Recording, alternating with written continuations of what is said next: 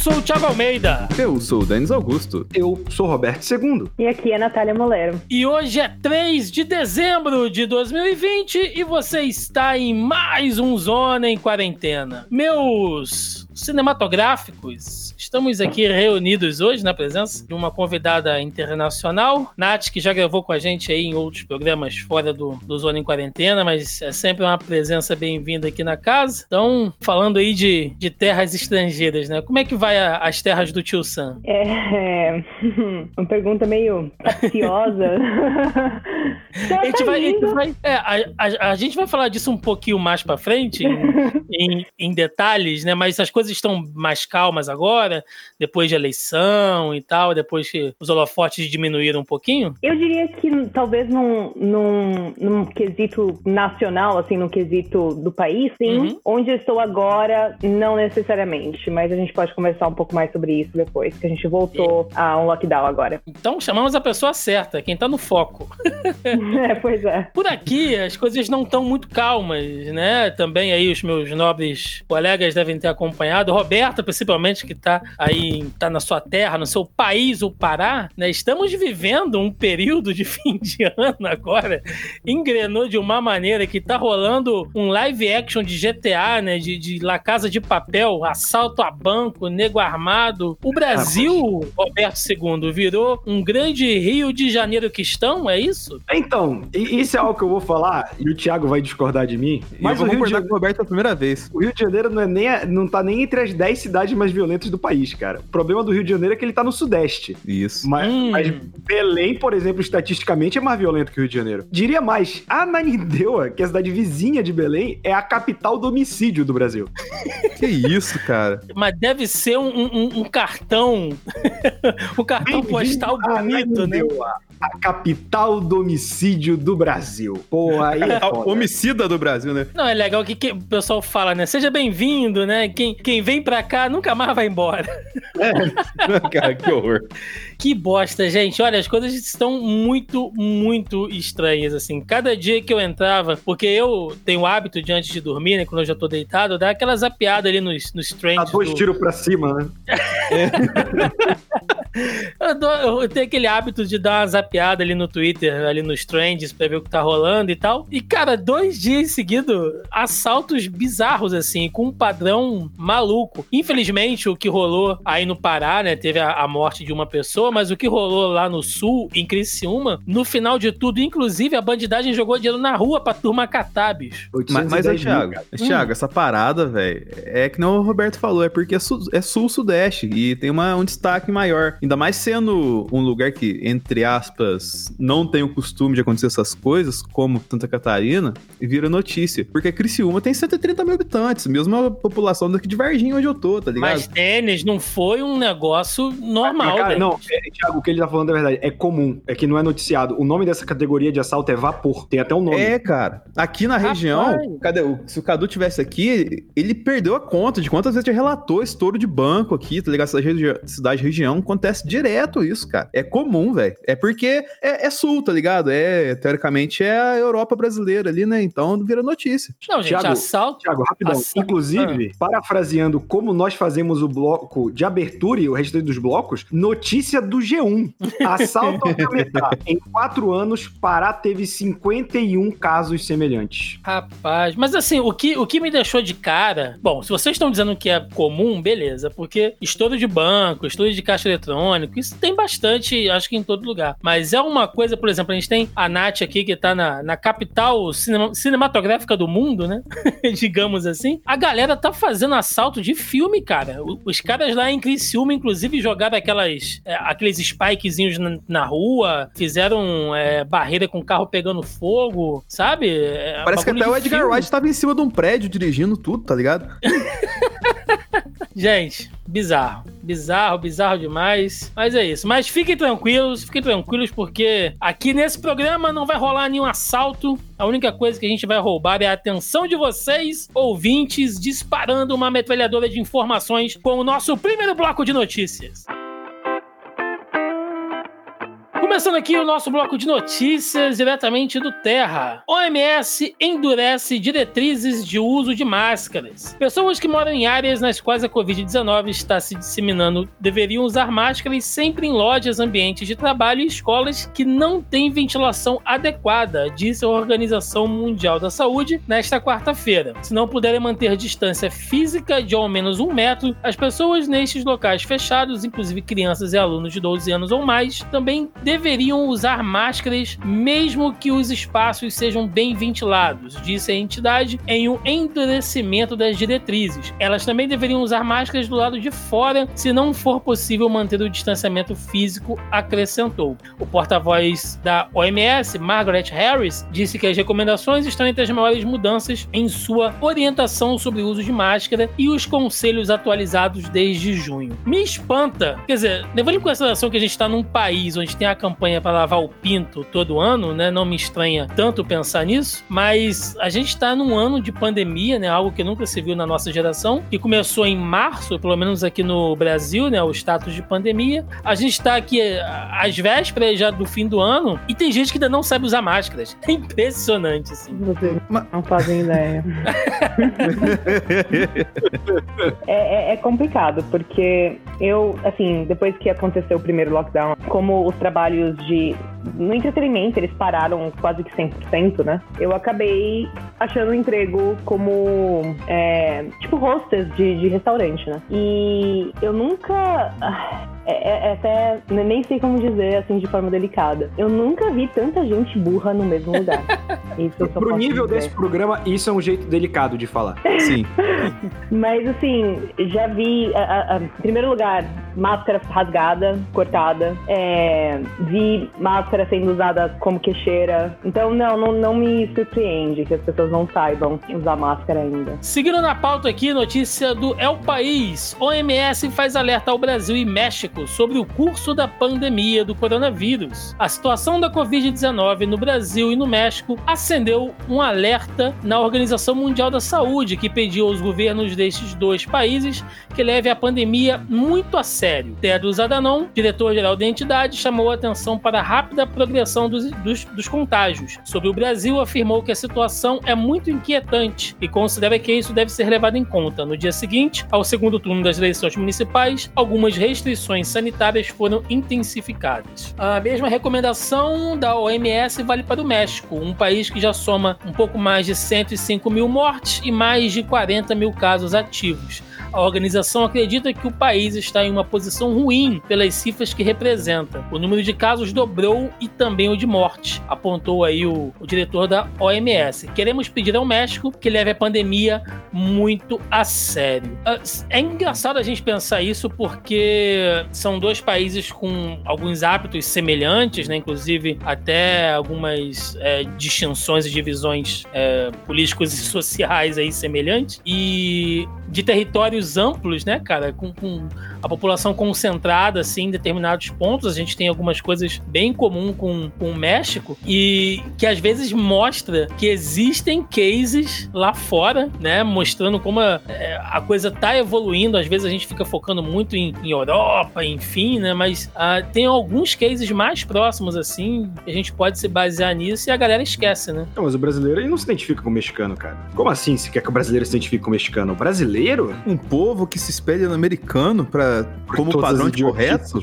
Como assim, cara? Então vamos aproveitar que a gente tá falando aqui das nossas terras tupiniquins, né? Tem um pequeno conjunto aqui de, de notícias pra gente falar. Vamos lá. Segundo o link do UOL, pandemia no sul caminha para agravamento sem precedentes, diz a epidemiologista. A região sul do país foi, num primeiro momento, menos afetada pelo coronavírus, mas agora é uma das partes do Brasil mais preocupante. A pandemia no sul caminha para um agravamento sem precedentes, avalia o epidemiologista Lúcio Botelho, professor do Departamento de Saúde Pública da Universidade Federal de Santa Catarina. A situação piorou significativamente no último mês em todos os três estados da região. No Rio Grande do Sul, especialmente no Paraná, a crise nunca esteve tão séria com, como agora. Né? Ainda que, link de notícias do UOL, Curitiba resiste ao lockdown e vê hospitais privados lotados no pior mês da pandemia. Ah, depois de dois meses de relativa tranquilidade, queda de casos e de óbitos, Curitiba viveu em novembro o seu pior mês da pandemia de Covid-19. Dados da CESA, Secretaria Estadual de Saúde, mostram que os casos ativos mais do que triplicaram entre 1 e 30 de novembro, saltando de 3.762 casos para 13.829. Ainda que no UOL, uh, o único hospital de campanha ativo no Rio não tem mais vagas. O único hospital de campanha em funcionamento no Rio de Janeiro não tem mais vagas para receber pacientes com Covid-19. Por e-mail, a equipe do Hospital de Campanha do Rio Centro está comunicando às centrais de que não tem, nesse momento, como abrir no local leitos de terapia intensiva. A fila de espera por vaga na UTI. As informações são do jornal O Globo. E para a gente fechar, né, link também aqui do jornal O Globo, ocupação de leitos de UTI para Covid em São Paulo passa de 55% para 84% em duas semanas diz Sindicato dos Hospitais. Um levantamento realizado pelo Sindicato dos Hospitais, Clínicas e Laboratórios do Estado de São Paulo aponta um aumento de 29 pontos percentuais na taxa de ocupação de leitos de UTI por Covid-19 no estado. De acordo com os dados, o saldo passou de 55% para 84%. Já a taxa de ocupação de enfermarias atingiu 63%.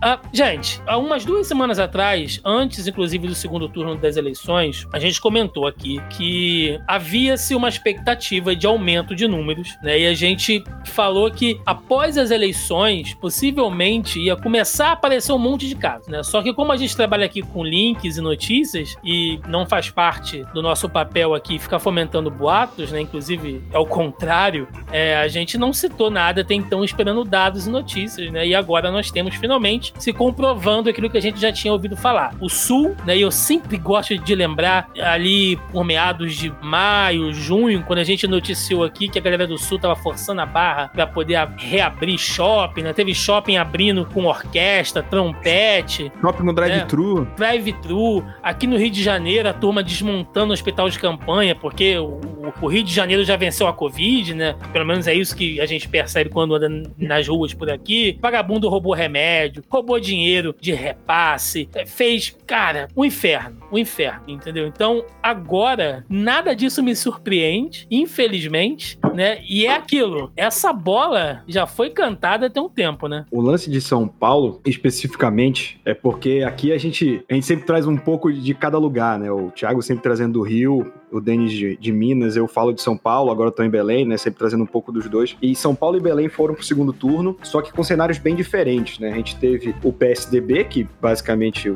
é um ninho de tucano em São Paulo, né? Sempre vai pro segundo turno, essa desgraça, contra o PSOL do, do Boulos, que era um candidato que, cara, ninguém conhecia quando veio pra presidência dois anos atrás, e agora, pô, sai com 2 milhões de votos em São Paulo. É uma parada impressionante, realmente. E, assim, o Covas, ele não é efetivamente um negacionista. Por todas as críticas que eu tenho ao Covas, ele não é. Mas, tanto ele quanto o Dória, que é outro grandíssimo arrombado, estavam nessa de, gente, sem discurso alarmista, não tem segunda onda em São Paulo, é, e o Dória indo ainda mais longe, né, falando, não, não vamos endurecer as medidas pós-eleição, né, porque gente sabe que, hoje em dia, falar a verdade é opcional no Brasil, né, e é o que aconteceu exatamente na segunda-feira, depois do segundo turno. Você tem decretos municipais e estaduais em São Paulo contra é, é, o espalhamento da Covid, que já vinha adiante, né? Quem escuta o programa sabe que a gente estava falando. Tem muitas semanas que São Paulo estava num nível amarelo, né? Daquele de estabilidade, mas muito estranho. E em Belém foi o contrário. De fato, a gente tinha um candidato bolsonarista e negacionista. Do outro lado, o candidato que venceu do PSOL, Edmilson Rodrigues, que foi prefeito de Belém quando era do PT, né? De 96 a 2004, se a matemática está correta. E a questão aqui é: o prefeito que está no poder, que é do PSDB, não é negacionista, embora ele seja conivente, né? Seja complacente eu diria. E o governador, que é do MDB, também não é negacionista. Então, nesse sentido, o Pará, ele tá um, um pouco mais protegido que São Paulo, né? Embora se um candidato negacionista ganhasse, a gente tava fudido de qualquer jeito. Mas São Paulo foi uma jogada é, extremamente baixa para não perder uma eleição. Porque apesar de ter sido 60-40, para São Paulo o PSDB deixar o PSOL encostar tanto é muito perto. Mas teve um número de abstenção gigantesco, Roberto, São o, Paulo. O número de abstenção mais branco e nulo superou o número de votos do Covas. É, o sistema eleitoral brasileiro é uma maravilha mesmo, né, cara? É, podia ter anulado essa parada. Não, para com essa porra, esse negócio de liberal de anular a eleição. Vai tomar no cu, Dani. Ô, caralho! ah, se, se a maioria das pessoas não votarem, tem que ter outra. É, é assim. É assim que funciona. Vai, vai vendo. Tá a Nath aí, ó, até agora esperando lá pra saber. ainda, ainda não contaram os votos aqui. Cara, vai ter o segundo sabe. turno de Macapá, que não teve nem primeiro turno ainda e não acabou a contagem dos Estados Unidos ainda. Mas é isso, gente. A coisa realmente tá piorando, entendeu? É, os números estão aí, como o Roberto falou. Cara, chega a ser até meio cara de pau, porque os caras atualizaram, mudaram o status da cidade no dia seguinte às eleições, bicho. É uma coisa assim surreal. É porque ah, ele convém. Super é, golpe, exato. Nossa. Super golpe. É. Mas vamos lá, vamos falar um pouquinho aqui de educação, né? Temos duas, é, duas notícias aqui, diretamente do G1. A primeira, MEC determina a volta às aulas presenciais das universidades federais a partir de janeiro. O Ministério da, da Educação determinou a volta às aulas presenciais nas universidades e institutos federais de ensino a partir de 4 de janeiro de 2021. As aulas presenciais foram suspensas em março devido à pandemia do novo coronavírus. A portaria foi publicada nesta quarta-feira, dia 2, no Diário Oficial da União. O texto também revoga revoga a permissão que as atividades online contêm como, como dias letivos, o que é autorizado até dezembro de 2020. O MEC condiciona o retorno às aulas presenciais ao cumprimento de protocolos de biossegurança e prevê o uso de ferramentas de tecnologia para complementar eventuais conteúdos que foram perdidos na pandemia. E, de um outro lado aqui, né, seguindo uma, uma outra matéria sobre o assunto, né, reitores de universidades federais recusam volta às aulas em janeiro e dizem que a prioridade é salvar vidas né, que, segundo o texto aqui, reitores de universidades federais afirmam que não vão acatar a portaria do Ministério da Educação que determina a volta às aulas presenciais nas instituições federais de ensino a partir de 4 de janeiro, como a gente noticiou aqui. Os reitores defendem que o retorno presencial só deve ocorrer se a situação local da pandemia permitir e se houver segurança para garantir que não haja aumento nas transmissões do coronavírus. Abre aspas, a Universidade de Brasília reitera que não colocará em risco a saúde de sua comunidade, fecha aspas, afirmou a instituição em nota essa questão do Mac, é, é, é, eu ia falar, é terrível, né? Mas assim, gente, a gente tá em dezembro, sabe? A gente já viu de tudo esse ano. Quem tá escutando a gente desde março, sabe que a gente já viu de tudo, assim. Não me espanta, mas eu, eu vou fingir que estou espantado que você tem um governo onde os ministérios não conversam entre si. Não é possível que o ministro da Educação não, não, não encontre com o ministro da Saúde, assim, lá no, lá no cafezinho, né? Fala, e aí, como é que tá as coisas, né? Fala, ah, pô, você viu aí, ó, tá voltando a Covid, ó, segunda onda e tal. Entendeu? Não, não, é possível que não haja uma troca. Quer dizer, é possível que não haja uma troca de relatórios ali, a galera esteja vendo que a gente acabou de dar uma notícia aqui dizendo que os números estão aumentando, né? O MEC quer forçar a volta de, de aulas, os reitores estão dizendo que não vão acatar, e eu não posso falar pelos outros estados, mas pela galera que eu conheço das universidades federais aqui do Rio, meu irmão, inclusive, vale lembrar que tinha dia que eles não tinham aula porque não tinha luz, que não tinha água. Então, assim, quem tá ouvindo esse podcast que é de federal, que é de estadual aqui, aqui no Rio, o ERJ, o FRJ, sabe disso, sabe? Tem, cara, o FRJ principalmente tá sucateado em, de, em, vários, vários, vários quesitos, entendeu? Como é que quer estabelecer é, é, critérios, dispositivos de biossegurança? Pelo amor de Deus, né? Sabe o que, que eu fico, assim, temeroso com essa situação toda? Que haja mais, um, mais cortes, mais desmonte na educação, cara. Por conta de. Já teve isso no ano passado, quando tinha pandemia de nada, porque eles é, por causa da postura do governo tal assim, e cortou um tanto de verba da educação desses federais. Agora tá tipo assim, aí vem o governo fala, tem que voltar. A, a, os reitores falam, não, não pode voltar por causa da saúde. É muito provável, cara, então não vai voltar? Então eu vou cortar dinheiro. Esse é o grande problema, cara. E como a gente sabe muito bem, a Cecília teve várias vezes aqui, essa galera não parou, tá ligado? Essa galera tá trampando ainda ferrenhamente por nós lá nessa parada. Não, e assim, é, esse lance de volta presencial, temos alguns fatores que é a sorte que em questão de educação, e o Bolsonaro tentou interferir nisso, as faculdades federais ainda têm muita autonomia no Brasil, isso é excelente, para não ficarem submetidas a mandos e desmandos de, de partido. E, Thiago, esse negócio de não é possível que ninguém comente. Pô, mas foi garoto agora, hein? Eu acho que é. se alguém do corredor do, do prédio do governo falar, rapaz, essa segunda onda de governo vem automaticamente. Para com essa porra, meu irmão. O gabinete do ódio, você fala do lado aqui, você é maluco? Mas, mas Roberto, eu, eu, eu preciso interpretar o personagem atônito aqui, entendeu? O cara que está assustado com tudo isso. Entendeu? Esse, Apesar... esse é o show de atuação? Esse é a Não, sua é. atuação, Thiago? Tá, É. Tem que falar pra A- a Nath avaliar se foi legal, né? Mas tem que Se- ser ator, se né, Nath? Pra tratar- é, exato, porque se for tratar como, como a gente realmente sente, que é, ah, de novo, a gente já tá acostumado, não, não tem o que conversar, né? Porque é, é tanta. É tanta bosta, desculpa o francês. Não, é bosta mesmo, é uma merda, pode falar. Não, é, é isso. não, não, não tem como, assim, muitas dessas, dessas notícias não tem nem reação, porque eu já esperava, eu já estava acostumada, sabe? O que é muito triste e frustrante. Eu gostaria que não fosse o caso, mas, assim, são coisas que a gente. Ah, é Brasil, né? É, é o, o tipo de coisa que normalizou. Isso é que é o pior. É, é- é exatamente isso que você falou, Nath. Ah, a gente acaba acostumando e tal. E, e é tão ruim. Chegar a essa conclusão, entendeu? Eu acho que às vezes o mais desesperador é isso, é você normalizar esse, esse tipo de coisa. Mas vamos lá, gente. Entrando aqui na- no, no bloco Planalto News, né? Da nossa pauta. Link da Folha. Uso de máscara é o último tabu a cair, diz Bolsonaro sobre a prevenção da Covid. Vou dar uma respirada aqui porque é difícil. O presidente Jair Bolsonaro disse nesta quinta-feira, dia 26, que o uso de máscaras é o último tabu a cair em relação às medidas para evitar a propagação do coronavírus. Antes de falar sobre o uso de máscaras, o presidente mencionou um estudo a respeito da hidroxicloroquina, segundo o qual o remédio que Bolsonaro insiste em recomendar para a Covid-19, sem embasamento científico, não causaria arritmia. O texto citado, contudo, contraria pesquisas e a posição de especialistas que alertam para o risco da administração do medicamento, entre eles a possibilidade de aparecimento de problemas cardíacos. O presidente mencionou a pesquisa para questionar estudos sobre efeitos colaterais do produto. Em seguida, Bolsonaro questionou a eficácia do uso de máscaras para conter o coronavírus. A questão da máscara ainda vai ter um estudo sério falando sobre a efetividade da máscara. É o último tabu a cair, afirmou. É, primeiro de tudo, eu quero apontar a ironia né, do Bolsonaro dando uma notícia de quebrando o tabu.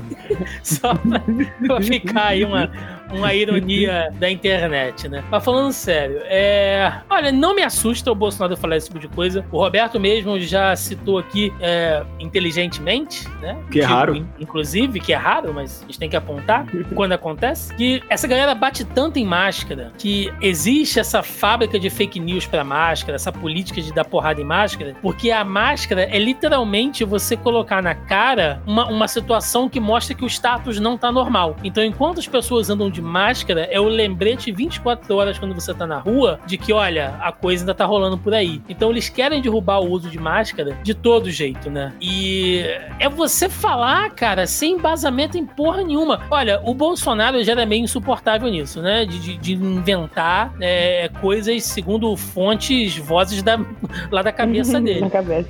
É, mas depois que ele Vozes foi elogiado. né? É, né, segundo o Instituto Data Foda-se, né? Mas depois que ele foi elogiado pelo Putin, ele tá igual o Putin lá, dando a eficácia da, da, da Sputnik lá, né? Não, essa vacina é muito segura. Ah, Mas, ô, Segundo ô, Thiago, eu. Thiago, Thiago, isso aí é uma que- toda questão de relacionamento é assim. É, geralmente o esposo ou a esposa pega os trejeitos do outro, tá ligado?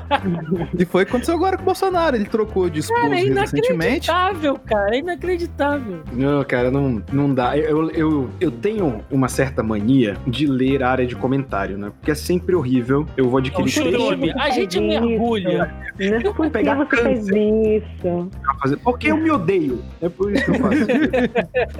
Mas, cara, aí tu vai ler, e aí eu vi uma que era uma imagem. Se usarmos é, máscaras escrito Bolsonaro 2022, vocês verão que a mídia esquerdista logo vai dizer que o uso de máscaras não é obrigatório. Olha o Ai. mundo em que eles vivem, cara. Olha Eu o dava razão, eu dava razão pra pessoa. Eu dava razão porque eu pelo menos usava máscara.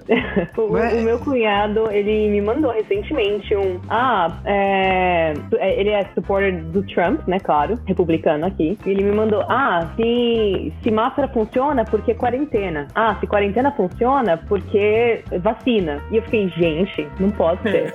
Mas tem, não. tem uma, tem uma resposta Não. muito boa pra essa que é. Mas se sinal vermelho funciona, pra que cinto de que segurança? assim, segurança? Exato. Eu fiquei. Pra que airbag? É que na hora, é, é aquele tipo de coisa que você não Então, você vê o negacionismo assim na cara, sabe? É, é, você fica sem reação, porque uhum. eu falei assim, é, isso é uma falácia, já, já, já começou mal, começou errado. Então, eu não sei, eu não sei o que responder para você. É, cara, é um redução tipo, mas se tem hospital, por que eu não posso ficar doente, né? Tipo, porra. É, é, é. é. Nath, olha, esse ainda foi leve. Eu, eu, eu, vou te falar que eu até comentei com os meninos aqui, comentei em edições passadas, que não tem duas semanas eu tava conversando com uma pessoa, pessoa real, de carne e osso, assim, entendeu? Na minha frente, a pessoa dizendo que não vai tomar a vacina chinesa, porque a vacina chinesa vem embutido nela um código de barras, que quando você tomar a vacina, o chinês vai ler aquele código de barra e vai saber tudo da sua vida, né? aí eu, eu, eu, falei pra ele, isso aí já existe, cara, chama TikTok. O é chinês já sabe. E eu tenho certeza que essa pessoa usa o login do Facebook pra entrar em todos os sites. E tudo, pois é, pois é. Meu Jesus. Mas vamos lá, eu, gente. Eu, eu piorava, cara. Não, além do chinês saber tudo, ele ainda vai comer seu cu. Aí o cara fica preocupadíssimo. Seguindo aqui, link do G1.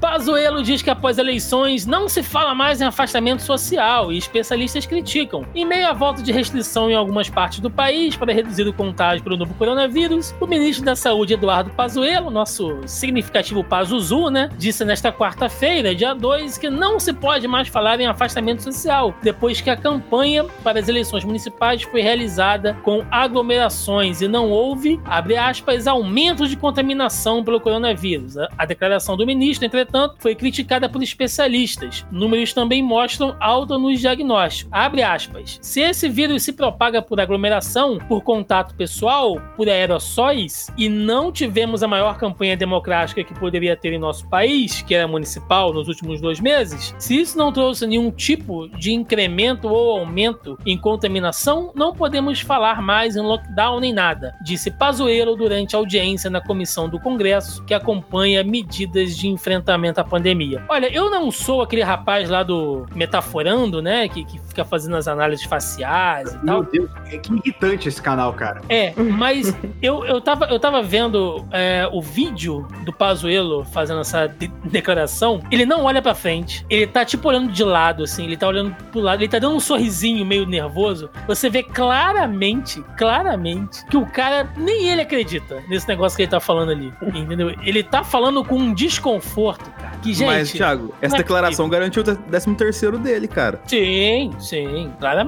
Eu acho engraçado que esse povo, ele acha que é, os números, eles remetem exatamente ao período, né? Então, vamos supor que se teve, tipo, aglomeração semana passada, os números dessa semana já deviam estar pra cima, e é assim que funciona. E eu falo, gente, não é, não é bem assim, né? Porque uma que a gente tem que esperar os testes saírem, então demora o quê? Duas semanas, às vezes, para o pessoal começar a testar. Primeiro sentir os sintomas, né? Aí depois começar a testar, sei lá, eles dizem para testar depois de uns oito dias que os sintomas começam é, a se mostrar. E as pessoas acham que, que esses números eles têm que ser condizentes à semana que aconteceu. Só que quando você olha para esses gráficos, você vê que muitas, por exemplo, aquele, é, aquelas aglomerações que o próprio Bolsonaro fez, eu não lembro quando, foi no meio do ano. O ano inteiro.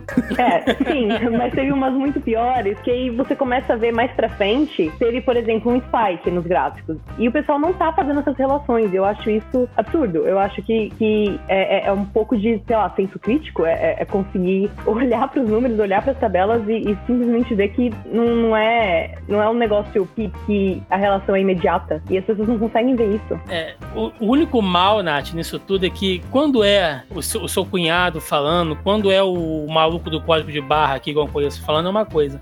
Mas nesse caso aqui, é o nosso ministro da é. Saúde. É. Então. É muito pior.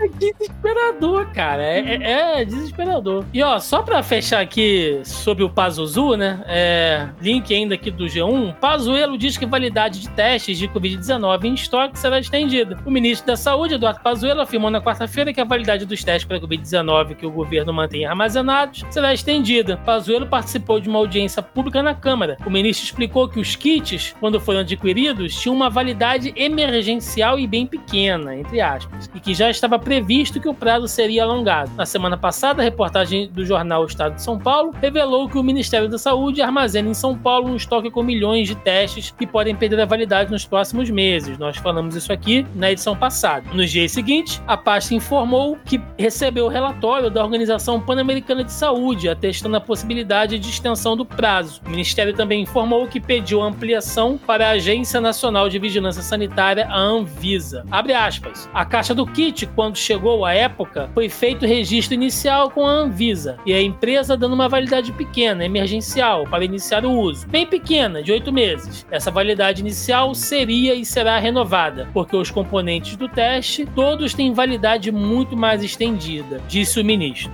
Bom, uh, não cabe, pelo menos eu não posso comentar exatamente né? Se, se tecnicamente dá para fazer isso, até porque se ele cita aqui que uh, tem uma orientação lá da Organização Pan-Americana de Saúde, enfim, então é, não é uma coisa tirada lá, lá, da cabeça deles, porque fica aquele medo, né, cara? A gente já tá passando por uma situação tão assim, a gente já leu uma sequência de absurdos aqui que a turma tá, sabe, trata teste igual o shampoo quando tá acabando, aí você bota aqueles dois, bota dois dedinhos d'água assim pra dar uma, sabe, dar uma reaproveitada é. ali. Parece que estão fazendo isso com os testes testes, cara. Ô, ô, Thiago, eu vou contar a história que aconteceu há segundos atrás né, comigo. Hum. Cadu vai, vai se mudar esse fim de semana, né? E aí ele tá descongelando a geladeira. Abre a geladeira no congelador, tinha três pacotes de frango do mês 7 no validade, tá ligado? Aí eu falei, Cadu, essa carne tá estragada, cara. Cara, pode comer, tá congelado. Não estraga, não. Nossa. A gente teve essa discussão no Mansão N com o Carlos, ele discutindo que se tá no freezer não estraga. Eu falei, vai lá, pode ir. Come. Mas, Thiago, a gente não pode responder, mas eu acredito que talvez uma pessoa possa responder a gente. Vamos pedir pra Cecília mandar um áudio pra gente sobre essa notícia? Pode ser. Quando você tem um reagente, normalmente ele tem duas formas de você estocar esse, esse reagente, né? Tem, na verdade, algumas, né? Tem temperaturas que a gente fala. Então, tem temperaturas que ele, é, produtos que eles falam assim, ah, se você colocar na temperatura de geladeira, que é de 2 a 8 graus, aguenta tanto tempo na, nessa temperatura. Se você deixar em temperatura ambiente, aguenta tanto tempo nessa temperatura. E se você colocar numa temperatura acima de menos 70 graus, aguenta mais tantos meses. Tem reagentes que variam dessa forma. Então essa estocagem ela pode prolongar o período que, de validade dessa, desse componente, desse, né, desse reagente. A questão é sempre entender como é que como é que está funcionando a estocagem desses testes, né? Se eles foram acondicionados da melhor forma possível, não houve nenhum tipo de interferência, nenhum, não houve nenhum tipo de é, alteração de temperatura que pudesse acabar estragando esse reagente de alguma forma por né, não estocar corretamente, aí tem como como você dá essa, entre aspas, burlada no reagente, colocando numa temperatura diferente que ele consegue prolongar a validade. Não é o ideal, mas acaba funcionando, né? A gente, em laboratório, a gente até acaba usando algumas coisas que a gente sabe que já passou da, da validade, porque eles normalmente colocam uma data um pouco mais, né, assim, é, um pouco menor do que realmente aquele reagente suporta, justamente por conta disso. Mas precisa ver como eles guardaram de fato esses testes. Outra opção é ter uma conversa já prévia de que se por acaso vencer, a empresa responsável troca esses testes. Isso é bem comum de se acontecer é, num ambiente laboratorial. Então, às vezes, quando você tem um produto que venceu e você tem receio de que ele não possa estar funcionando da melhor maneira possível, eles acabam trocando esse reagente por um novo e aí você, entre aspas, estende essa, né, essa validade. Mas na verdade, você pegou um produto novo, você só trocou por aquele que não estava mais dentro da validade. Então, precisa ver como essa situação que se encontra atual desses testes que estão guardados, né? Se eles estão estocados da melhor forma possível, se eles não tiveram grandes alterações na, na, na temperatura de estocagem deles, e dessa forma teria como prolongar sim a validade sem que, né, sem fazer maiores é, alterações dentro do kit que já sabe que está funcionando da forma que ele apresenta, né, o resultado. Mas essas seriam as duas saídas que teriam, né, para conseguir ter um, uma, um aumento nessa validade. Fora essas duas opções, aí é questionar e tentar entender qual é a lógica que eles estão utilizando com esses testes mesmo. E fechando aqui as notícias do nosso Ministério da Saúde, né? Sem citar laboratórios, o Ministério da Saúde indica que vacina da Pfizer está fora do perfil desejado para o Brasil. O Ministério da Saúde informou nesta terça-feira, dia 1 que as vacinas contra o Covid-19, que serão incluídas no Plano Nacional de Imunização, devem fundamentalmente ser termostáveis e podem ser armazenadas em temperaturas de 2 a 8 graus Celsius. Na prática, o anúncio significa que a vacina desenvolvida pela americana Pfizer e a alemã BioNTech não deve ser aplicada no Brasil, uma vez que exige condições especiais de armazenamento, com temperaturas de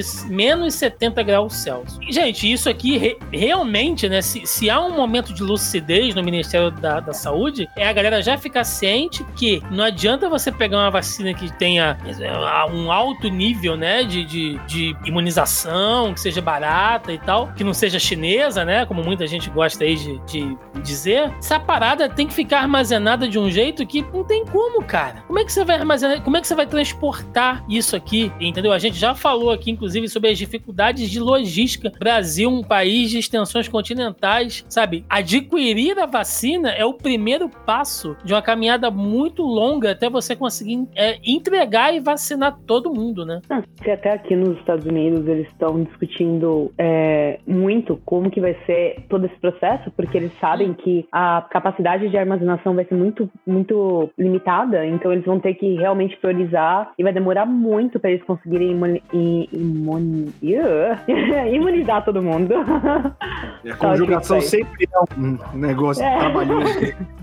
E principalmente se você tá falando inglês metade da sua vida e não tá falando muito português. Mas, Mas... assim, Nath, é só de, só de cortar, porque é legal não. você falar isso, porque as pessoas pensam nos Estados Unidos, acho que é uma Nova York gigante, né? E esquece hum. que tem interiorzão aí que é igual aqui Exato. no Brasil, cara. Né? É, pra fazer o negócio chegar pra todo mundo é, é, complicadíssimo, cara. Muito, muito difícil. É, eles acham que, pelo que eu tô vendo é, das notícias que eu sigo aqui, que vai ser principalmente realmente o, o, que eles chamam de first responders, que vão ser os primeiros a, a ter a imuniza, imunolização, imunização, e pro, pro, o que eles chamam de general, general public, né, que é todo o resto, basicamente, vai demorar possivelmente um ano inteiro ou mais, é o que eu tenho ouvido. Não sei se essas minhas, as minhas, é, eu posso procurar depois qual que é a, a, referência, se você quiser taguear. Eu não, não sei se eu ainda tenho, mas eu Tudo bem, tudo bem. Não, mas a gente acredita realmente que deva ser assim, porque por aqui, inclusive quando a Cecília participou aqui com a gente, ela já tinha cantado essa bola antes, né? E as coisas não,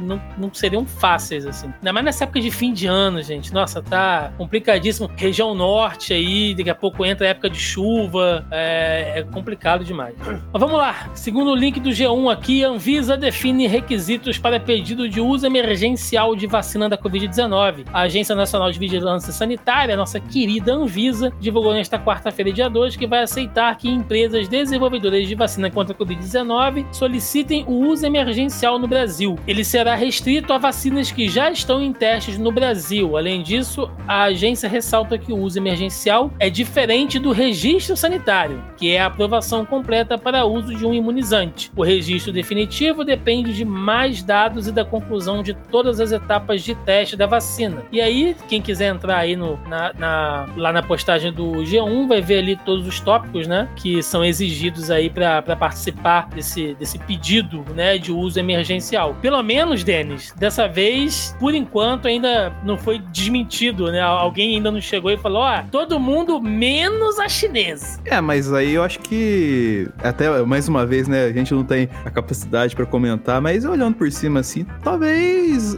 tenha alguma coisinha, algum apontamento que não permita a chinesa assim de modo implícito, né? Mas sei lá, vai caber a gente esperar para ver, porque é bem provável que aconteça isso. Ainda mais pelas prioridades que você vai ler das vacinas que o Brasil tá tomando, né? Nas próximas duas notícias que você, vai relatar aí. Então vamos lá, lendo rapidinho aqui, ó, algumas notícias sobre vacinas. Link do UOL: Brasil começará a receber 15 milhões de doses da vacina de Oxford em janeiro. O ministro da Saúde, Eduardo Pazuello, afirmou hoje que o Brasil começará a receber em janeiro e fevereiro 15 milhões de doses da vacina contra a Covid-19 do laboratório AstraZeneca, desenvolvido em parceria com a Universidade de Oxford e a Fiocruz. Pazuello disse ainda que hoje o Brasil tem apenas duas ou três opções de vacinas. Esse primeiro lote faz parte do acordo de 1,9 bilhão do governo federal com a empresa para a compra e o desenvolvimento do imunizante com transferência de tecnologia. A expectativa é que 100 milhões de doses sejam disponibilizadas no primeiro semestre de 2021. Enquanto isso, o link do G1, Senado aprova a MP que destina 1,99 bilhão para a vacina de Oxford, né? essa que a gente acabou de citar. O Senado aprovou nesta quinta-feira a medida provisória que destinou 1,99 bilhão ao Ministério da Saúde para a viabilização, produção e disponibilização da chamada vacina de Oxford contra a Covid-19. A vacina desenvolvida pelo laboratório AstraZeneca, né, como a gente citou aqui, uh, em parceria com a Universidade de Oxford do Reino Unido. Quando liberou o dinheiro, o Brasil assumiu parte dos recursos tecnológicos. A medida provisória foi assinada pelo presidente Jair Bolsonaro em agosto e precisava ser aprovada pelo Congresso, que até esta quinta, é, no caso para não perder a validade. Né? O texto já foi aprovado pela Câmara dos Deputados e agora segue para promulgação. Eu acho ótimo, né? A gente já está metendo a caneta aí para tentar adiantar algumas coisas, mas, cara, ainda mais morando no Rio de Janeiro, né? Que aqui o hospital tá comprando, sei lá, uma caixa de band-aid de mil reais, né? Pra superfaturar tudo. Eu sempre fico com o pé atrás, tipo, sair liberando dinheiro pra uma parada que não tem, cara. Sabe? Mas é... é importante ressaltar, Thiago, que o governo tá postando todas as fichas na vacina de Oxford. E o país onde fica Oxford, também conhecido como Inglaterra, vai testar a vacina da Pfizer primeiro. tamo bem, hein? Tamo Pô, bem. Tamo ótimo. Que coisa, não? É... Link da BBC aqui: vacina contra a Covid-19. Idosos profissionais de saúde e indígenas receberão doses da primeira fase, diz o Ministério. O Ministério da Saúde acaba de anunciar um rascunho de como deve ser a imunização contra o coronavírus, responsável pela pandemia atual. A tendência é que a campanha se inicie a partir do primeiro trimestre de 2021. De acordo com a pasta, estão previstas quatro etapas que abrangem diferentes grupos prioritários, né? Aí ele segue aqui falando de cada uma das fases, no caso, é, o pessoal da área de, da, da saúde, os maiores de 75 anos, pessoas com doenças que representam risco para agravamento da Covid-19, professores, forças de segurança e salvamento. Basicamente é o que você falou, né, Nath? Que vai acontecer aí também, que é uma galera que tá na linha de frente para muitas coisas, geralmente quem trabalha em fronteira, né? Quem, quem precisa realmente é, ter uma, uma uma atenção maior, né? Uma prioridade aí para essa imunização. É, sim, e eu gosto bastante que eles também estão dando uma prioridade para os indígenas. É, esse ano específico eu comecei a, a seguir muito muitos indígenas, muitas é, pessoas que, que têm esse, esse ativismo pelas uhum. tribos indígenas é, nas mídias sociais. Eu tava vendo como eles estavam sofrendo com todo esse negócio da Covid. Sim. Então, é, me deixa muito feliz saber que realmente eles vão ter uma prioridade aí. Tem mais uma notícia aqui, ó. Roberto, você que adora o governador governador do seu segundo estado, é. Dória diz que vai imunizar brasileiros de São Paulo contra a Covid. Que brasileiro de São Paulo? Que que paulista, né? Uh, quem mora lá, vai... Porra.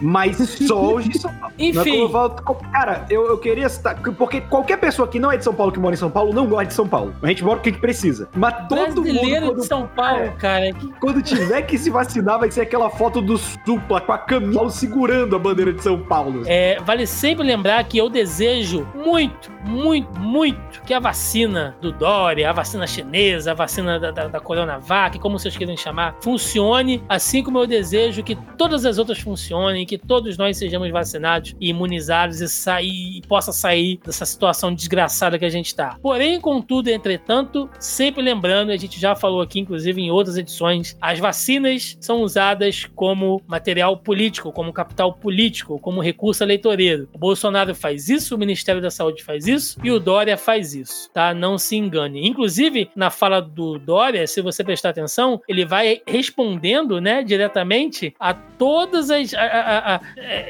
a todos os pontos, né, que o governo federal deixa em aberto, né? Cumprindo o protocolo com a Anvisa, obedecendo os princípios da proteção à vida, ou seja, cada fala do Dória é voltada para dar uma espetada no governo federal. Tá? Então, assim, torçamos pela vacina, mas sem esquecer que ninguém é santo nisso aí não. E ainda falando sobre São Paulo, lote com 600 litros de insumo para a fabricação da vacina Coronavac chega a São Paulo. Lote com 600 litros de matéria-prima da vacina Coronavac produzido pela, pelo laboratório chinês Sinovac, né? E em parceria com o Instituto Butantan, chegou nesta quinta-feira, dia 3, a São Paulo. O governador de São Paulo, João Dória, esteve no aeroporto de Guarulhos, na Grande São Paulo, ao lado do diretor do Instituto Butantan, Dimas Covas, e do secretário estadual de Saúde, para acompanhar acompanhar a chegada do material. Abre aspas. Viemos receber aqui um lote da vacina Coronavac, da vacina do Butantan, a vacina que vai salvar a vida de milhões de brasileiros de São Paulo. Quem tá colocando isso sou eu, tá?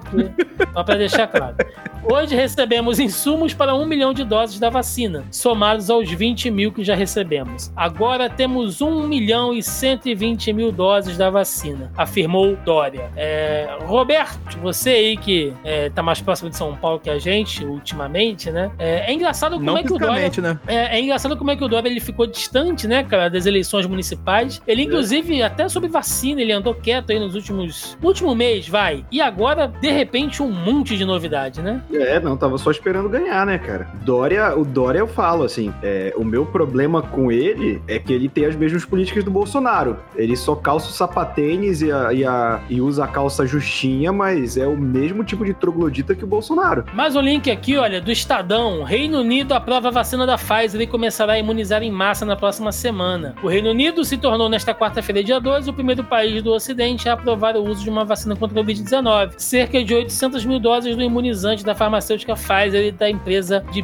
biotecnologia BioNTech já estarão disponíveis para a população na próxima semana, de acordo com autoridades britânicas. Segundo o Departamento de Saúde e Cuidado, Cuidado Social do Reino Unido, a decisão de aprovar a vacina acontece após meses de testes clínicos rigorosos e análise completa dos dados. O painel de especialistas da Agência Reguladora de Medicamentos e Produtos de Saúde concluiu que a vacina atendeu aos padrões de segurança e eficácia necessários para aprovação. Os resultados dos testes massivos da vacina da Pfizer BioNTech mostraram uma eficácia de 95% e não foram registrados efeitos colaterais graves entre os participantes. E é assim, meus amigos, que um país, né, onde um, um órgão de saúde conversa com outro, a coisa funciona, né? É, é mais ou menos assim. Não é como lembrando- se não tivesse um sistema de saúde integrado, né? Pois é, né, É. rapaz? Que coisa. É isso. Curioso. Mas é isso aí, o Reino Unido já tá saindo na frente. Se, se aquela vez lá já teve loucura lá, o super sábado lá, sem vacina, imagina agora, Roberto. É verdade. E vamos lá, pra gente fechar rapidinho o nosso bloco de notícias aqui, gente. Duas notícias ainda sobre vacina. Link do UOL. Moderna pede autorização para uso emergencial da vacina da Covid-19 nos Estados Unidos.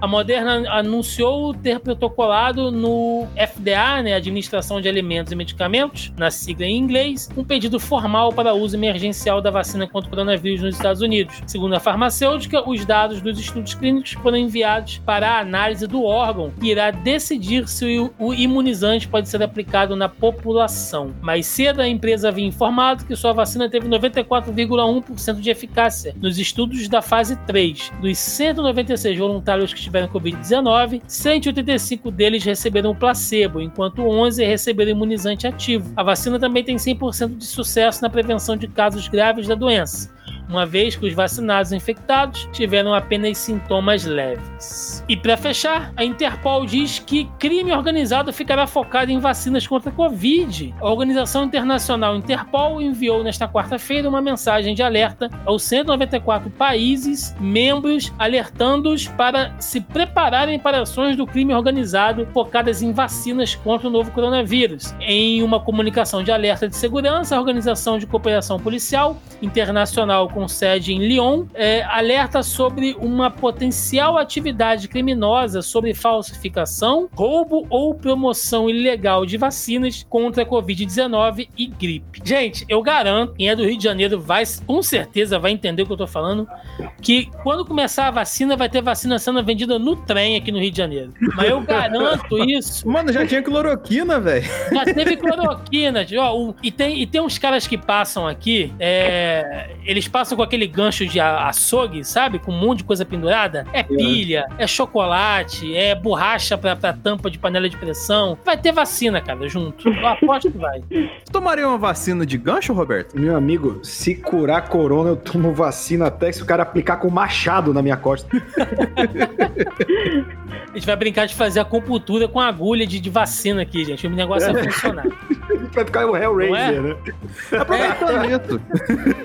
Aproveitando isso, gostaria de uma pergunta da- dos membros aqui. É, saindo a vacina comercialmente, vocês pagariam a vacina? Cara, depende. Se, tipo, tá falando, tipo, se sair só particular, Também, é, tipo assim, vamos colocar, pô, sai a vacina, só que aí, tipo, você vai demorar quatro meses, cinco meses pra gente vacinar, tá ligado? Ou então a vacina chega antes do governo ter um plano concreto, tá ligado?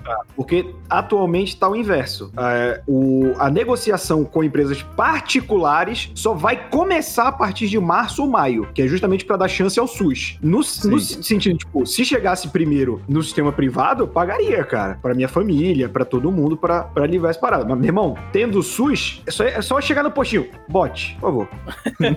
Bote, meu rei. Bo- Pode. É, Nath, teoricamente, quer dizer, teoricamente, né? Vocês não tem nada como o SUS aí, né? Ah, cê, qual é a expectativa do, do pessoal? Vai ter uma, uma campanha free pra vacinar mesmo? Porque quem tem grana vai, vai querer comprar isso por fora, né? Provavelmente. Sim, mas eu acho que a situação na real tá muito parecida, porque eu acho que eles não estão disponibilizando essa, essa vacina para ser comprada, assim, uhum. pelos sei lá, pelas é, farmácias ou pelos hospitais, ela não está disponibilizando de uma forma privada ainda. É, a gente vai ter, sim, um, uma vacinação gratuita. Primeiro, pelo que eu tô vendo, vai ser para esses é, first responders, que a gente chama, né? Que o pessoal da frontline, uhum. que é basicamente bombeiro, policial, médicos, né? É, pelo que eu tô vendo, as pessoas que participaram desse, desses testes, né? Com o, grupo placebo também vai ser vacinado, porque nada mais justo, eles foram, se colocaram na linha, né? Pra pegar o, o Covid e receberam um placebo, então acho que eles também vão ser vacinados, eles vão ter uma prioridade. E aí eu acho que vai ter essa hierarquia, né? Vai ser principalmente os first responders, depois provavelmente idosos e, e é por aí vai. Mas pelo que eu tô vendo, vai ser majoritariamente gratuito. É, eu não vi nada sobre uma, uma opção paga. Eu, certo. pessoalmente, se tiver, como eu sei que, como eu sou jovem, é, eu sou imigrante, eu não sei se vai fazer diferença, mas eu imagino que sim. Eu acho que eu estaria bem abaixo nessa lista, então eu provavelmente pagaria se eu tivesse essa opção, mas eu não, não sei se eu vou ter. Não, é engraçado pensar nisso, porque como eu tenho certeza que se começar a vender, vai ter no camelô do trem aqui no Rio de Janeiro, eu sei que nos Estados Unidos vai estar sendo vendido no Walmart. Uhum. Aposto. vai ter a gôndolazinha de vacina, assim, você passar é. e, e vacinar. Ou na Amazon. Você compra pela Amazon. Chega em dois dias na sua casa. Se você for Prime, né? Você chega rapidinho.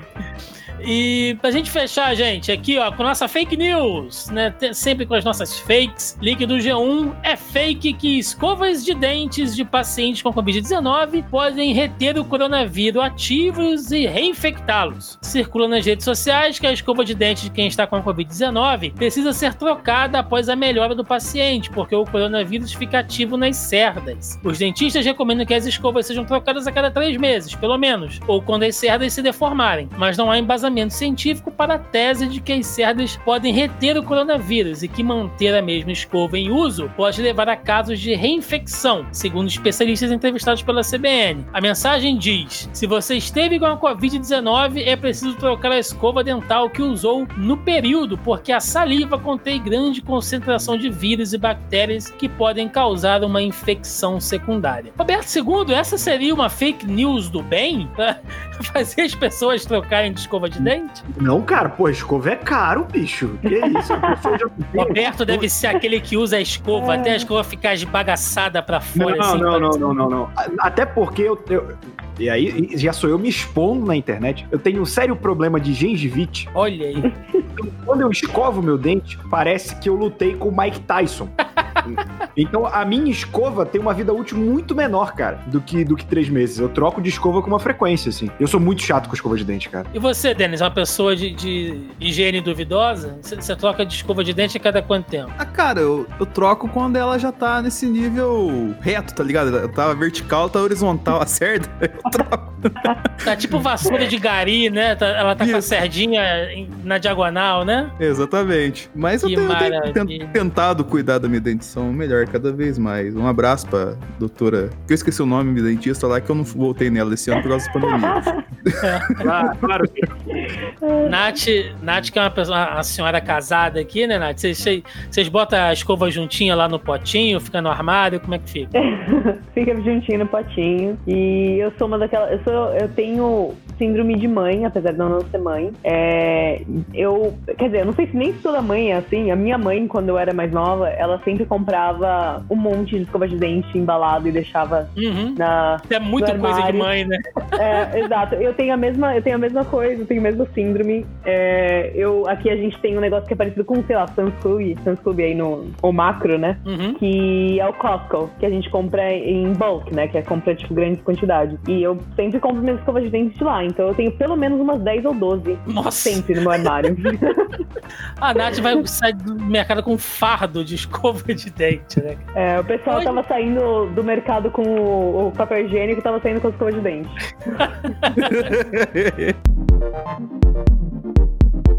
Entrando aqui no nosso bloco cultural, né? Onde a gente fala de cultura e esportes. Hoje vamos ficar só na cultura e na área do cinema. Vejam só vocês, porque a Warner pirou, gente. Segundo o link do G1, Duna, Matrix 4 e todos os filmes de 2021 da Warner vão estrear direto na HBO Max nos Estados Unidos. A Warner Bros. anunciou nesta quinta-feira que vai lançar todos os seus filmes programados para 2021 direto na plataforma de vídeos HBO Max, ao mesmo tempo que nos cinemas nos Estados Unidos. O plano inédito na indústria, motivado pela pandemia de Covid-19, inclui grandes produções como Duna, do Denis Villeneuve, Matrix 4 e a continuação de Esquadrão Suicida. Lançada em 27 de maio, a HBO Max existe apenas nos Estados Unidos por enquanto. Nath, você que é da indústria, né? É atriz, tem contato com a galera aí e tal.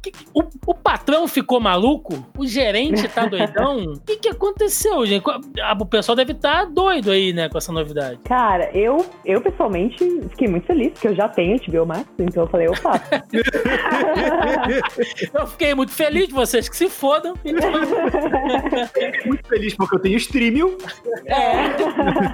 muito feliz que Mas, eu tenho hardware. Eu, eu vou ser sincera, eu não sei como, como eu me sinto em relação a isso, porque eu tenho os dois lados. Eu tenho o lado de consumidora uhum. e eu também tenho o lado de, de artista, né? E como artista, eu sei o quão importante é ter uma, uma, um lançamento no cinema, o quanto o dinheiro realmente sai disso. Então eu nem imagino como que eles estão contabilizando isso. Eu não, não sei em termos de produção como que tá sendo tudo isso. Eu sei que as streamings hoje em dia estão fazendo bastante dinheiro e as produções estão cada vez mais, é, sei lá, tem, tem mais, mais dinheiro envolvido e tem mais é, uhum. verba, mas filmes como esses que a gente que você citou, né? Inclusive o, o Mulher Maravilha e o, o Esquadrão Suicida, que foram os filmes, tiveram uma, uma verba muito grande. Eu não sei como que eles estão contabilizando esse, toda essa a situação financeira mesmo. Eu não sei como que tá sendo isso, porque eu nem imagino é, como, como ganhar esse dinheiro de volta só com streaming. Não, e deve ser uma loucura contratual, porque tem diretor, tem ator que ganha porcentagem de bilheteria, né? Sim, sim. Então, gente, deve ser uma loucura, deve estar. Tá, no começo eu tinha visto que, assim, por exemplo, o Tenet do, do Nolan, do Nolan né? né? Tinha saído em vários estados, não saiu aqui no, no, em Los Angeles, porque eles só iam mostrar pelo cinema, obrigatoriamente. Uhum. Eles não quiseram distribuir de nenhuma outra forma. É, Los Angeles está em um lockdown muito mais sério do que outros estados, mesmo porque Los Angeles é grandemente democrata e, enfim, o resto, a grande maioria é republicana. Então, é, é um dos únicos estados que realmente está levando isso a sério, mas a gente não teve Tenet. Eu, eu fiquei, inclusive, chupando o dedo aqui, enquanto colegas meus que moram em Nova York ou na Arizona conseguiram assistir. Mas eu consigo entender mais ou menos, apesar de eu, de eu ver que, nesse caso, a bilheteria dele seria muito diminuída, eu consigo entender como que funciona, né? Apesar dos pesares. Agora, quando você vai, você tem essas duas opções do, do, do cinema e do streaming, eu não sei como que eles vão fazer, de, como que vai ser a burocracia dessas bilheterias, pra ser sincera. Certo. Roberto II, olha que beleza. Você nem vai precisar sair de casa pra ver Esquadrão Suicida 2, Liga é, da então, Justiça, cara, é, Snyder Cut. Esse, esse, negócio daria, um, daria um, um podcast à parte, né? Mas, por exemplo, que a gente fala de é, ah, vai, como é que vai ser? Cara, os estúdios descobriram que eles podem ganhar dinheiro com streaming e é importante dizer, cinema é muito caro para estúdio, porque o cinema não é do uhum. estúdio. Então o cinema paga o aluguel da sala, por exemplo. Quando o Mulher Maravilha tem um orçamento de, sei lá, 200 milhões de dólares, ela já tá planejando alugar um número X de salas para ter um retorno de volta dessas salas, que é baixo. A maioria delas fica com a sala. O, o, por isso que hoje em dia se fala, para um filme ser considerado um sucesso, ele tem que dar três vezes o valor dele. Ou seja, Tenet. Tenet para mim foi o estopim para Warner, porque Tenet teve um orçamento de 200 milhões de dólares e a bilheteria mundial dele, não americana, a mundial foi de 350 milhões, ou seja, nem dobrou o orçamento. Uhum. Porque o orçamento muitas vezes é só o gasto da filmagem, não inclui a publicidade, não inclui Sim. o aluguel de sala. Então, você tem que fazer o triplo do que você gastou para se garantir como sucesso. Ou seja, Tenet não foi um sucesso. Enquanto que Mulan, que não foi bem recebido na China, mas quando estreou no serviço do Disney Plus mundialmente, foi bem pra cacete. Então os estúdios percebendo que o streaming é mais lucrativo para eles, isso daí vira irreversível. E o cinema passa a ser algo de nicho, para quem gosta. Eu gosto de cinema, mas eu não piso no cinema nem por um decreto antes que a gente consiga controlar a Covid. Então, para mim é ótimo, porque, cara, assim, tem aquela tem gente que defende grande empresa na internet. Ai, a pirataria é um absurdo. É, a Warner tá perdendo 10 reais do meu ingresso de, de, de cinema, né? Coitadinha, vai falir. Mas, tipo, da feita que entrou no HBO Max, cara, em duas horas tá em 1080p, ali no serviço Corsário, que a gente tem ah, no computador. Sim. Então, VPN, mim, VPN, VPN, é. Thiago. VPN pra ver HBO Max, VPN pra ver HBO Max. Mas, tipo, então, cara, é, eu, eu acho que 2021, dependendo, óbvio, de como a pandemia andar e de como a Warner vai lidar com os números desse streaming, eu acho que a tendência é a gente ver a morte do cinema como nós conhecíamos. E além disso, é, tem uma parada, até que a gente tava comentando essa semana, a gente fez uma live, o Thiago até entrou lá, falou que tem que acabar o jovem, falando tem, sobre... Tem. O jovem estraga o cinema, cara. a gente comentou sobre essa treta do cinema versus streaming, do torrent pago que rolou e tudo mais assim, aqui no Brasil, né, que é um outro rolê nada a ver do, da pauta, mas a gente tava falando assim, cara, igual você falou, Matrix 4, é, Esquadrão Suicida, é, qual foi o Duna, né, esses filmes é, citados na reportagem, são todos filmes que ou são streaming, entre aspas, gigantescas, tá começando agora, provavelmente vai chegar no Brasil, eles têm que ter algum chamariz pra esses streams, tá ligado? E qual o melhor chamariz que você tem para não lançar uma streaming, tá ligado? Quanto desse eneco safado vai assinar o, o HBO Max só pra isso, né? Pô, vai ser Oscar 2021, será presencial, diz a revista. Apesar da pandemia de Covid-19, a cerimônia do Oscar 2021, 2021, né, será presencial. Segundo a revista Variety, a informação foi confirmada por um representante da Academia de Artes e Ciências Cinematográficas dos Estados Unidos nesta quarta-feira. No meio do ano, o Oscar foi adiado para 25 de abril por causa da pandemia. A edição também flexibilizou seus critérios de elegibilidade. Segundo a revista, a decisão da Academia em adiar a cerimônia prevê a reabertura dos cinemas do país na primavera do hemisfério norte, entre março e junho.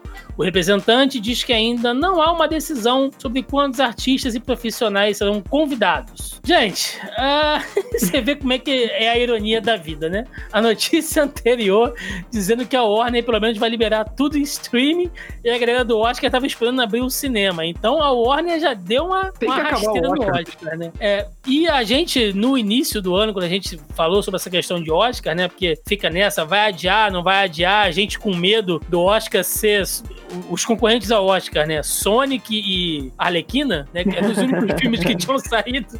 Você imagina que cerimônia bonita, né? É, a, a, gente ia ter ali. Mas não, os caras vão, vão forçar. Vai ter. É, Nath, você, novamente, explorando aí sua, seu, seu, seu nicho cinematográfico. Até que ponto o Oscar ainda. Ele, assim, logicamente que os prêmios são relevantes, né? Mas a cerimônia em si, até onde isso ainda é. Tem.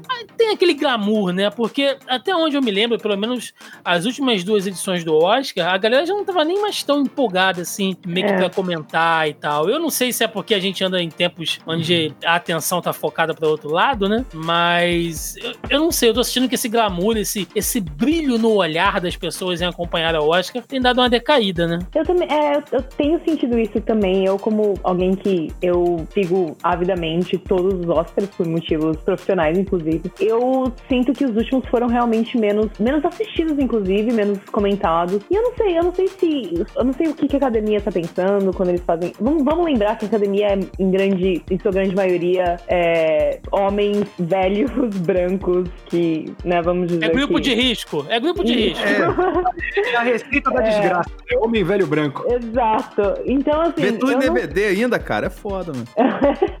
eu, eu, eu sinto que, por mais que eles tentem fazer com que uma cerimônia aconteça, eu não sei se ela vai ser bem sucedida, mesmo porque eu não acho que muitos dos artistas estão dispostos a correr esse risco, por mais que uhum. Oscar seja realmente uma coisa muito, sabe, uma grande, é, um grande prêmio na vida de um artista. Eu não acho que, principalmente as pessoas que provavelmente vão estar é, concorrendo a esse prêmio, elas vão estar dispostas a, a correr esse risco. E a gente viu uma solução muito interessante e muito bem sucedida nos Emmys, né, que, que aconteceram esse ano, onde eles fizeram é, remoto e casa. Eu acho que foi uma solução muito, muito inteligente e foi interessante de assistir, foi mó legal. Eu não sei por que tentar empurrar uma coisa do, do jeito que era antes, sendo que a gente tem outras opções e daria para fazer essa cerimônia de uma outra forma. Eu não sei, eu não, não tenho uma opinião assim muito formada sobre sobre todo esse assunto, mas eu não acho que vai ser. Seria uma boa, né? É, eu não acho que vai ser da mesma forma que, que foi outros anos. Eu acho que se eles tentarem fazer algo igual, eu acho que eles vão falhar miseravelmente. É, e conhecendo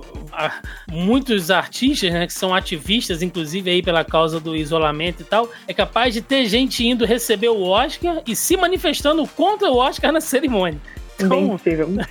Né? Não, não tá longe disso aí, não. Não. Mas o Denis tá feliz. Todo ano o Denis faz live, faz, junta a galera, faz churrasco. Tá, tá ansioso. Pô, a live do Oscar é muito melhor que o Oscar, cara. Quem acompanha, quem acompanha a nossa live racha o bico, fica. Que nem essa última vez, o cara do seu bêbado da live. Sim, passa vergonha. É isso aí, cara. Sim, é sim. Bom, é esse. Que serão dos drinking games sem. Então, É. pô.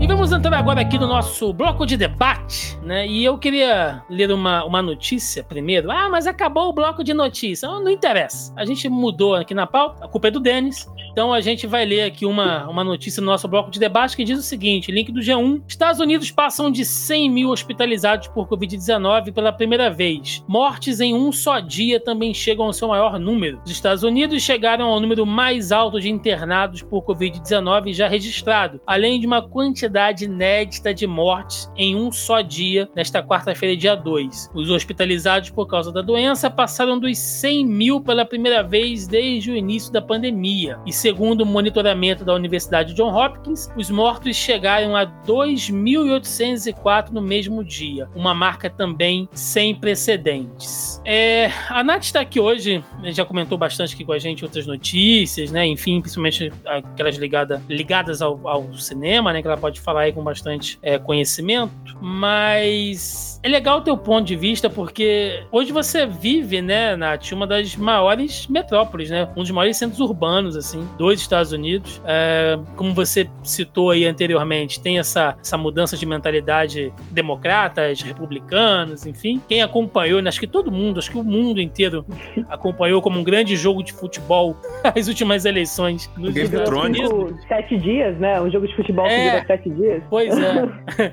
É, Mas eu queria saber um pouquinho assim, como a pandemia afetou a sua rotina, né, de atriz, imigrante, mulher, né, vivendo aí Uhum. nos Estados Unidos e como você tem, tem visto a reação das pessoas em geral, porque notícia a gente lê, né, mas eu quero Uhum. saber a opinião de, de, de alguém, alguém das, das ruas, do conhecimento popular, né, como é que você tem sentido é, as coisas aí desde que a pandemia começou? Porque pra cá só chega loucura do que vocês É. estão passando aí. É, é- é interessante ver mais ou menos como funciona, porque eu tenho, eu tenho meu olhar tanto aqui em Los Angeles, obviamente, quanto no Brasil, né? Porque Uhum. toda a minha família, todos os meus amigos ainda moram aí. É, então eu percebo que aqui acaba sendo muito como a Europa foi pra gente, como, sei lá, a Itália foi pra gente. É, é meio que a gente, é, a gente vê qual que é o. como eles estão se relacionando com o Covid, e aí uma semana depois, ou duas semanas depois, acontece aqui. E aí depois, umas duas semanas depois, acontece no Brasil. É muito engraçado ver essa, essa relação, né? É como se fosse uma timeline que a gente pode ver em tempo real. É, aqui a gente fechou em março completamente, assim. A gente teve um full lockdown, significa é, só as, a- a- os serviços indispensáveis, né? Que é basicamente hospital, é, supermercados e mais algumas coisas assim estavam abertas, todo o resto foi fechado, inclusive a indústria de cinema, que é onde eu trabalho, né? Uhum. É, depois disso, a gente teve uns três meses de full lockdown e aí eles começaram a abrir devagarzinho todas as coisas. Foi lá pra junho. Os casos estavam diminuindo realmente, mas aí depois, é, duas semanas atrás, teve esse spike. A gente tá de novo em full lockdown. Começou primeiro com fechando só os restaurantes e agora eu acabei de receber uma mensagem do, do governo que fala que a gente vai entrar em full lockdown porque as UTIs estão, inclusive, é, na capacidade máxima. Então a coisa realmente tá ficando bem feia aqui. Como eu mencionei, aqui é, hum, em grande maioria, o pessoal é mais, assim, democrata, eles realmente acreditam na ciência, o que é muito bom. então a gente Quem tá dera, tentando... quem me dera. É, né? Não- não- vocês nem imaginam como é. Mas... A gente assistiu Borá. Borá 2, a gente viu. É, mas tem, tem também as pessoas que têm esse negacionismo. Eu, como eu falei antes, eu acabei tendo que, por motivos financeiros, trabalhar num restaurante quando os restaurantes se abriram. E eu tive muito eh, contato com, com esse negacionismo. Eu tive muito, muita gente, assim, tirando a máscara para falar comigo e falando: ah, mas isso aqui é só pro governo controlar a gente. Tem muita teoria da conspiração aqui. Muita teoria da conspiração, assim. Onde as pessoas acham que é. É, é eles, eles citam todos os nomes, né? Rússia, é, China, é, sei lá, Venezuela, é todo mundo tentando controlar. Enfim, eu, como imigrante, não tive. Não, não senti nenhum tipo de, de atitude diferente em relação a mim. Uhum. É, eu acho que é uma coisa que, assim, todo mundo tá passando pelas mesmas coisas e não tá tendo, principalmente aqui em Los Angeles, eu acho que tá todo mundo meio que se unindo nesse, nesse ano maluco que aconteceu. Teve também ó, todos os protestos do Black Lives Matter e tudo isso aconteceu em grande número aqui. Foi tudo meio que ao mesmo tempo, né, Nath? Foi, foi. E, e foi bem. É... Tava todo mundo muito, assim, nervo flor da pele, eu diria. Porque tem todo esse, esse negócio do lockdown em si, todo mundo saco cheio de ficar em casa, tem muita empresa fechando, tem muita empresa abrindo falência, muita gente perdendo emprego. E apesar de a gente ter tido um suporte financeiro do governo muito maior do que os brasileiros tiveram, isso eu posso te garantir, ainda assim, é, tá, é uma época muito difícil para muita gente. E, mas o, o silver lining, né, disso tudo é que eu tô sentindo que a população meio que tá se unindo e tá tentando tornar uma situação bosta uma situação um pouco menos bosta. Então eu sinto que uh, tem muita gente se mobilizando aqui para ajudar. E eu tô vendo muito, principalmente nesse, no quesito racismo, eu tô vendo muita gente se mobilizando para proporcionar alimento e, e infraestrutura para essas pessoas que são marginalizadas é, passarem por esse momento de que tá sendo difícil para todo mundo. Então eu acho que, que tem partes boas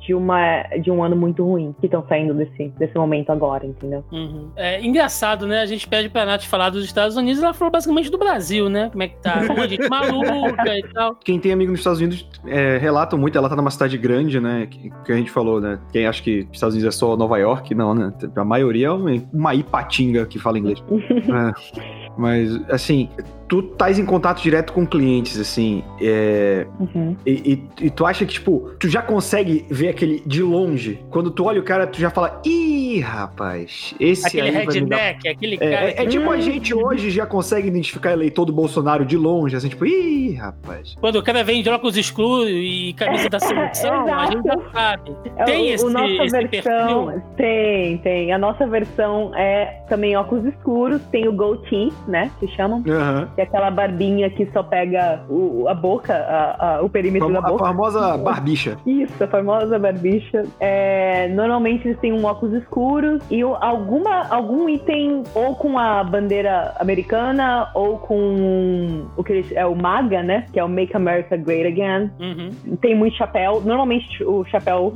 de beisebol, né? Também. Então eu consigo, eu consigo ver de longe quando, quando vem alguém com essa mentalidade, com certeza. Então, é mais, é, no caso, é, se falando questão de vacina, assim, que a gente falou ao longo do programa, assim, essa movimentação, assim, como é que tá esse pessoal? Esse pessoal negacionista tá fazendo um grande coro para não tomar vacina? Ou tá todo mundo meio que abraçando em geral mesmo, falando, vamos, não, vamos nessa, vamos tomar vacina? Como é que tá o comportamento da galera? Olha, isso eu posso falar com propriedade, porque eu tenho, o, o meu marido, ele, ele tem uma família bem grande, e apesar do meu marido e alguns irmãos não serem, é, não apoiarem o Trump, a maior parte da família dele apoia o Trump, eles são do Arizona. E eu posso falar com propriedade que é, a maioria não quer tomar a vacina, vai se recusar a tomar vacina, e eles acham, inclusive, que é, é uma açoita a liberdade deles por estar a vacina. Então, sim, tá tendo muito, muito backlash, que é a palavra que a gente usa aqui, né? Em relação a qualquer menção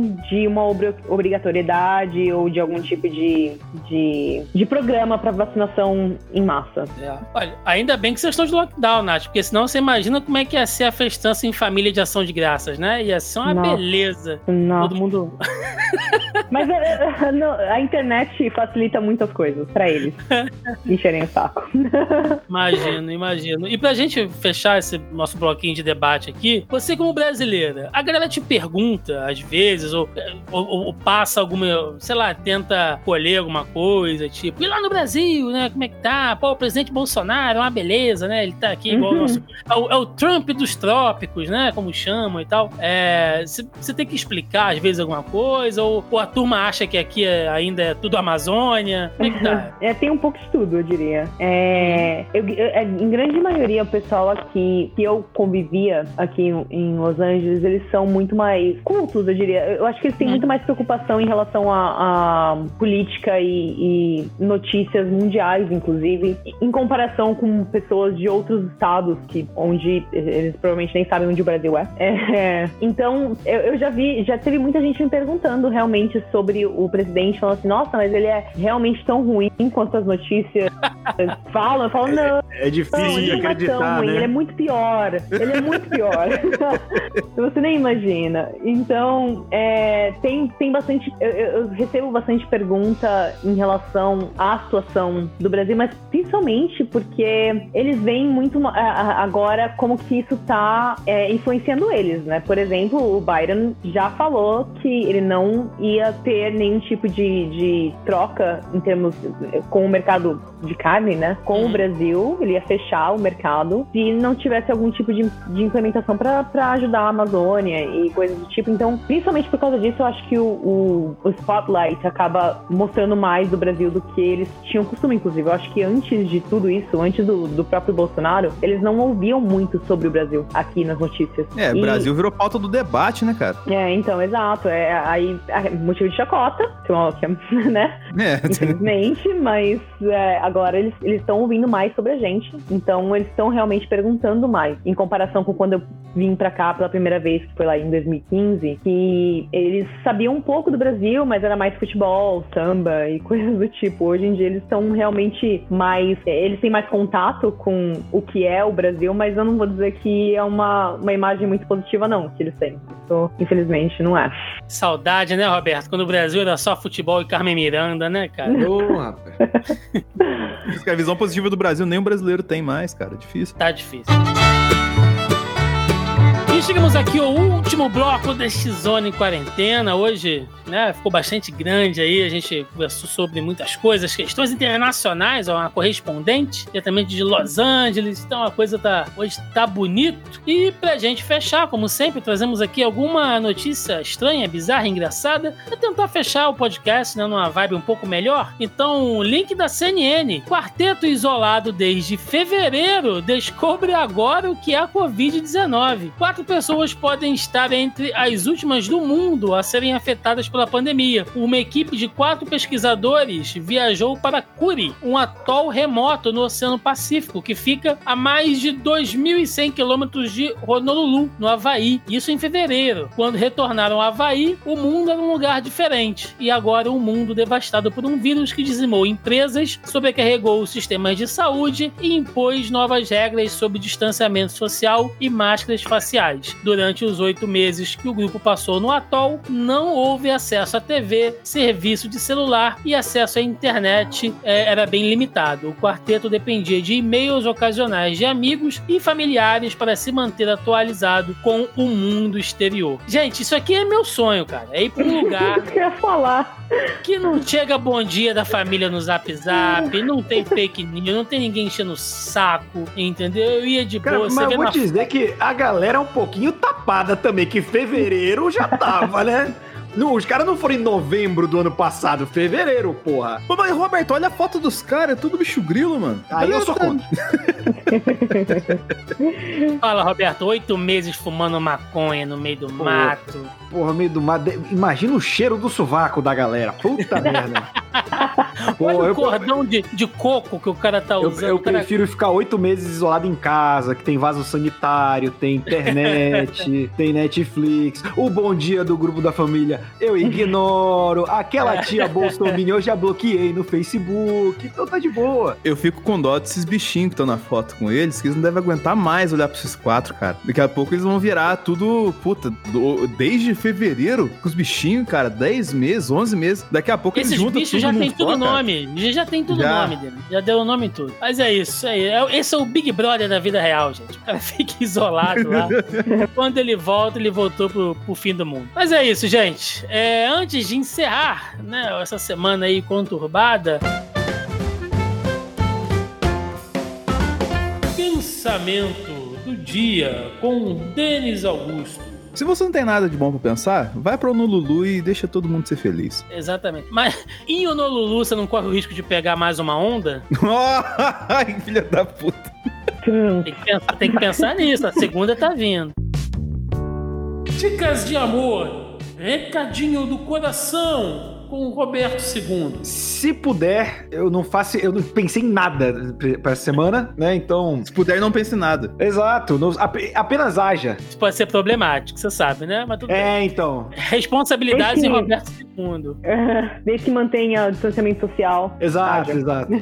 Mantenha aquele distanciamento. Ó, a gente falou de streaming aqui, né? Fique distanciado vendo um Netflix com a, com a morena, com a cremosa, né? Melhor coisa que você faz aí na pandemia. É, aquele momento então para recadinhos, jabás, o que vocês quiserem, senhor Denis Augusto. Então, pro pessoal que tá acompanhando aí e que também tá na onda dos streams aí, estamos semanalmente falando dessa série maravilhosa Mandaloriano que está saindo no, no Disney Plus todos, todos, todas as semanas e fazemos um comentário lá, eu, Vebs, analisando, fazendo raio-x de tudo e tal. O pessoal tem acompanhado, tem divertido pra caramba lá. Então dá um cola lá em youtube.com/barra lá no analisador para ver os nossos comentários semanais sobre sobre essa série maravilhosa. Maravilha, senhor Roberto II. Quem gostou de me ouvir falando besteira aqui, eu também falo besteira lá no youtube.com/barra Hora Suave, que tem vídeo falando de série, de quadrinho, de cinema, de videogame. A gente também tá fazendo análise episódio por episódio de Mandaloriano. E também vai ter WandaVision, vai ter muita coisa aí no final do ano, fiquem ligados. Eu também estou quinzenalmente lá no Mansão N falando sobre Batman e toda sexta-feira no Momento Suave, podcast de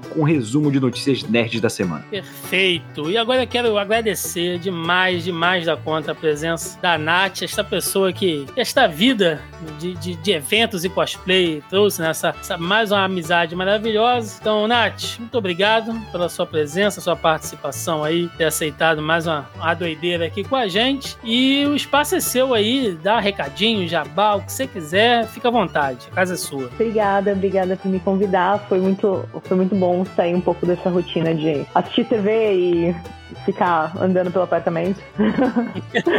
É bom xingar, é. assim, gente né? Com certeza. E obrigada de novo. E se vocês quiserem me seguir, eu tô no Instagram, é no arroba Moleiro, M-O-L-E-R-O. Recentemente eu fiz um, um audiodrama com uns amigos meus. A gente vai postar lá. Eu vou, é, se você quiser procurar no Spotify ou em qualquer outro agregador, é Terra de Querana, K-E-R-A-N-A. E é, ouve enquanto você estiver fazendo louça, quiser dar um break do HBO Max ou do Netflix, é, dá uma ouvida. É uma série que a gente acabou de fazer, a gente quer continuar produzindo. Vamos ver qual vai ser a, a reação do pessoal. Mas dá uma checada e dá um feedback. A gente tá sempre em busca de feedback. É isso. É, o JP fala que eu sou homem do, do jabá, né? Então eu vou reforçar aqui. A galera que tá ouvindo o podcast, né? Tem, tem muitos amigos que, que ouvem a gente aqui, que inclusive são produtores de podcast também. Enfim, gente, escutem o audiodrama da Nath, ela me mandou isso aqui em Break News, né? Eu recebi aqui.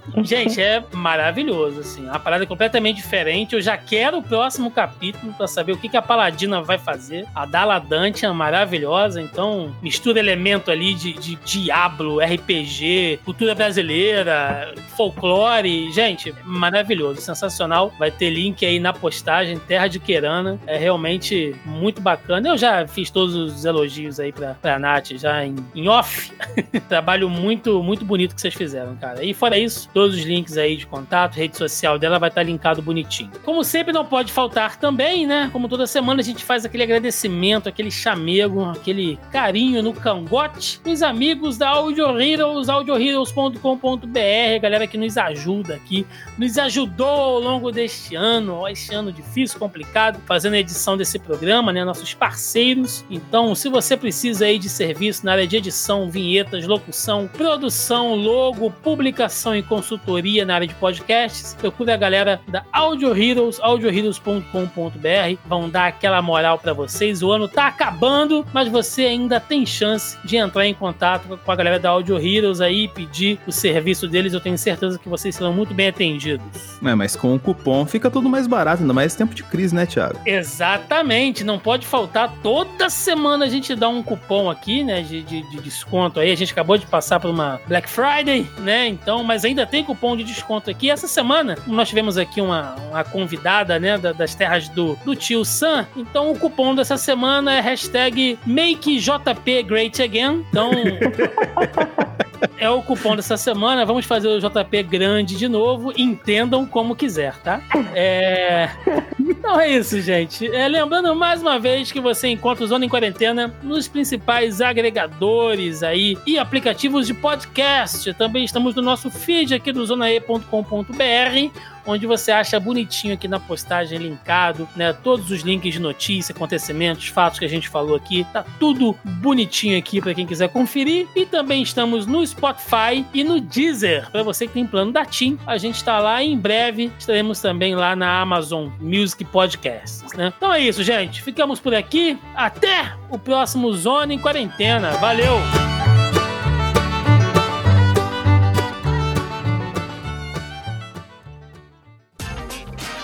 Este episódio foi editado por Audio Heroes.